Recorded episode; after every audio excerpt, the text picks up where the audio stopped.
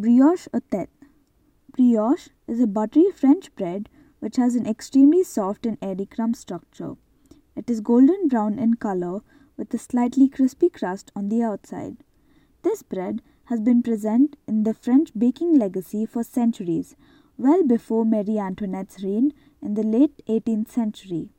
A brioche is what you would call an enriched dough because it contains quite a lot of butter and eggs, which gives it that unique soft texture and rich flavor. According to numerous sources, it is first mentioned in the text dating back to the early 15th century that it probably originated in Normandy. In French, tête means a head, and brioche tête is simply a brioche with the shape of a head on top.